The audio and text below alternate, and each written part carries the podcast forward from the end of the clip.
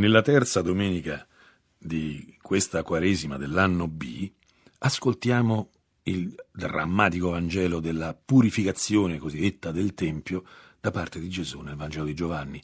Bisogna notare che questa cosa mh, mm, Gesù la fa proprio all'inizio del Vangelo, mentre gli altri mh, mm, Vangeli raccontano questa scena cacciata dei venditori dalla spianata del Tempio proprio nell'ultima settimana, nel momento in cui lui arriva a Gerusalemme al compimento della sua missione, invece in Giovanni appena avvenute le nozze di Cana eh, c'è questo racconto, questo racconto molto serio.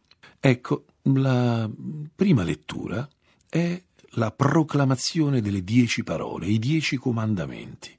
È interessante ehm, farci una domanda. Qual è il versetto che spiega tutto il Vangelo? Perché sempre dobbiamo mm, scegliere una chiave, non sarà mai unica, ma possiamo partire da un versetto. Facciamoci prima un'altra domanda. C'è un comandamento che spiega tutti i comandamenti? C'è un comandamento che ci fa entrare in tutti gli altri nove comandamenti? Bene, sarà sorpreso l'ascoltatore, ma il comandamento più importante è l'ultimo. Gli ebrei, quello che noi chiamiamo nono e decimo comandamento, lo uniscono nell'unico comandamento che eh, infatti, per esempio, nella redazione che abbiamo qui, eh, che è quella dell'Esodo, quella classica, è inversa rispetto nostra, al nostro ordine eh, cattolico. Noi abbiamo non desiderare la donna del tuo prossimo, non desiderare la roba del tuo prossimo, invece qui dice non desidererai la casa del tuo prossimo, non desidererai la moglie del tuo prossimo, nel suo schiavo, nella sua schiava, nel suo bue, nel suo asino, né alcuna cosa che appartenga al tuo prossimo. Bene, il comandamento è non desiderare le cose del tuo prossimo. Mm. E questo è il comandamento più importante. Come? Come sarebbe a dire? Allora, vediamo un po' di capire. C'è un dialogo rabbinico, celeberrimo, che spiega questa cosa. Il discepolo domanda al rabbi perché il santo benedetto gli sia ci disse non desiderare la casa, lo schiavo, la schiava, il bue del tuo prossimo. Ha già detto non rubare. Perché ci ha detto non desidererai la moglie del tuo prossimo? Ha già detto non commettere adulterio. Forse che il santo benedetto Isia ci diede un comando inutile? E il rabbi risponde. Il santo benedetto Isia, attraverso gli altri comandi, ci disse quali sono le trasgressioni, ma da questo unico comando ci disse l'origine di tutte le trasgressioni, il desiderio, il cuore. Andiamo un pochino a vedere cosa dice Gesù nell'ultimo versetto del Vangelo. Gesù non si fidava di loro perché conosceva tutti e non aveva bisogno che alcuno desse testimonianza sull'uomo. Egli infatti conosceva quello che c'è nell'uomo. Altri passi del Vangelo dicono che non ciò che entra dalla bocca contamina l'uomo, ma ciò che esce dal cuore contamina l'uomo.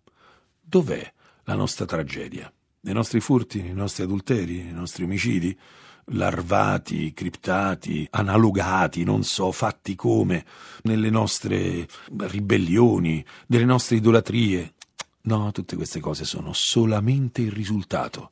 Per questo questo è il comandamento più importante, il comandamento sul cuore, il desiderio.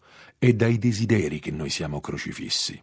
Gesù purifica il Tempio indicazione di un'altra purificazione, che se non arriviamo lì, tutto quello che facciamo non serve a niente finché non togliamo dal nostro cuore ciò che produce la nostra distruzione, noi non saremo mai felici. Molto spesso la nostra vita non è brutta perché è brutta, ma perché la vorremmo diversa. Molte volte siamo insoddisfatti, frustrati ed arrabbiati perché non abbiamo ciò che ci aspettavamo. Cosa crocifigge l'uomo? le sue aspettative, non la realtà, ma ciò che lui pensa della realtà, ciò che lui si aspetta dalla realtà. Infatti, cosa trova Gesù? Che c'è una realtà che è il Tempio e questo Tempio è stato strumentalizzato, usato per il guadagno, usato per il vantaggio e Gesù deve portare un'opera, quella di ricostruire le cose, quella di ricostruire questo Tempio che è l'uomo, Infatti noi abbiamo l'esperienza del nostro battesimo, che se assunto, se accolto, ci parla di una rifondazione radicale del nostro essere, a partire dal cuore. Ci parla di qualcosa che mette nel nostro cuore, dirà la lettera ai Galati al capitolo quinto, desideri diversi, i desideri dello spirito, un orientamento diverso dell'essere. Hai voglia tu a cercare di aggiustarti dall'esterno, hai voglia tu a cercare di diventare fedele, imponendoti di non guardare, non fare, importi di non essere più idolatra perché non ti interessi a certe cose, è il cuore che produce queste robe qui. È il cuore che è malato, è il desiderio l'origine della nostra sofferenza, il desiderio che non è dallo Spirito Santo. Gesù deve bastonare alcuni mercanti che sono nel nostro cuore. Il Signore Gesù deve scacciare i venditori di cose sacre, quelle cose che sono diventate sacre e che commerciano con le cose sacre, i venditori di colombe, delle offerte, i cambiamonete, tutte le cose che sono nel nostro cuore. Perché vale la pena di vivere questa Quaresima? Per ricevere dal Signore Gesù il dono di una purificazione, quello che è nel nostro cuore. Il Signore sa visitare il nostro cuore, metterci nuovi desideri. Attraverso la sua parola sa fecondare in noi un orientamento diverso davanti alla vita e se non arriviamo lì, noi non risolviamo niente. E che cosa cerchiamo di fare noi invece? Cerchiamo di ottimizzare, di far convivere i mercanti con il Tempio. È qui il punto cacciare i mercanti dal Tempio. Questa è l'opera che deve fare il Signore Gesù. Noi vogliamo mettere insieme il mondo e Dio. I nostri desideri egocentrici, egotici, finalizzati alla nostra autoaffermazione e l'incontro col Dio vero. No, non è possibile.